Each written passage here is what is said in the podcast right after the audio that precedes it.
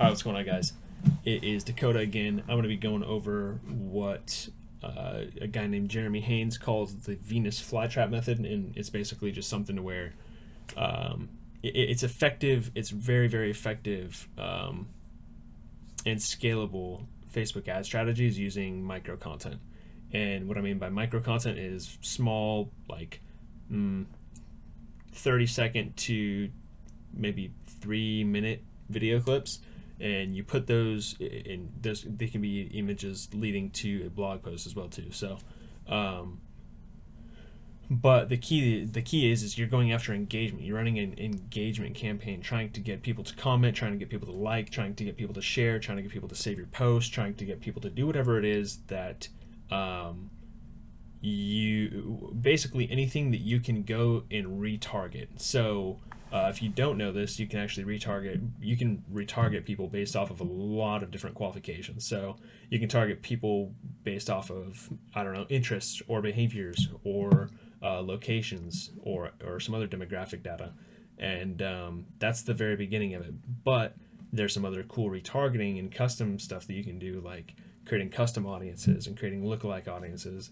Um, but retargeting specifically can be done also at the um, basically you can target people that, that have liked, shared, commented, or saved a post, um, and then you retarget and you follow up with them with a contextual.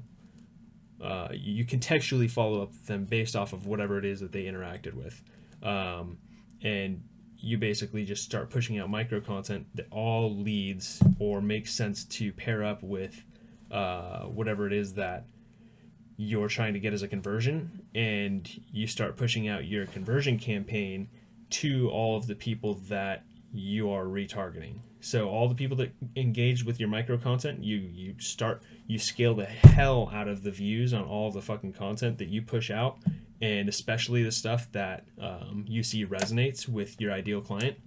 Um, and then once you once you start put like just so you know and the reason we we do this is because um, you get engagement. En- engagement is cheap. It's not it's not expensive to go and get a like or a comment or anything. But that's not why uh, you go and you do it. You're not in there to get a like. Obviously, you're in there. You, you want money coming into your bag, right?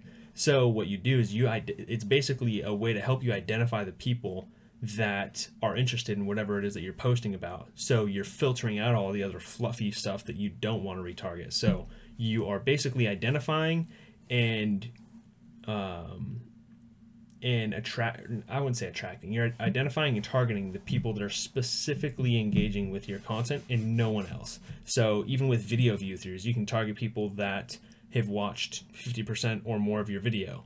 And you know for a fact that they're going to be way more likely to watch another video or take action on another video or do something because they were at least interested enough to watch 50% of your previous video.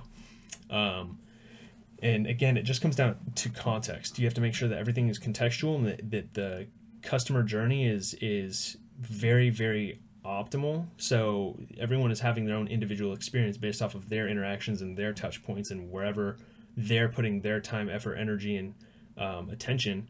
So it seems very personalized and not just some general like mass communication to to the whole world. Because if it's not personalized and it's not like tailored to the person based off of their past interactions with your content, um, with your social channels, with anything that you've done online, your your personal brand, your business, uh, your website. If it's not contextual, it, it's not going to feel like it, it should during the digital sales process. Um, so just to kind of help you understand what I'm talking about, uh, I don't want to go and um, I don't want to be retargeted with I'm trying to think of a good scenario to um, to give right here.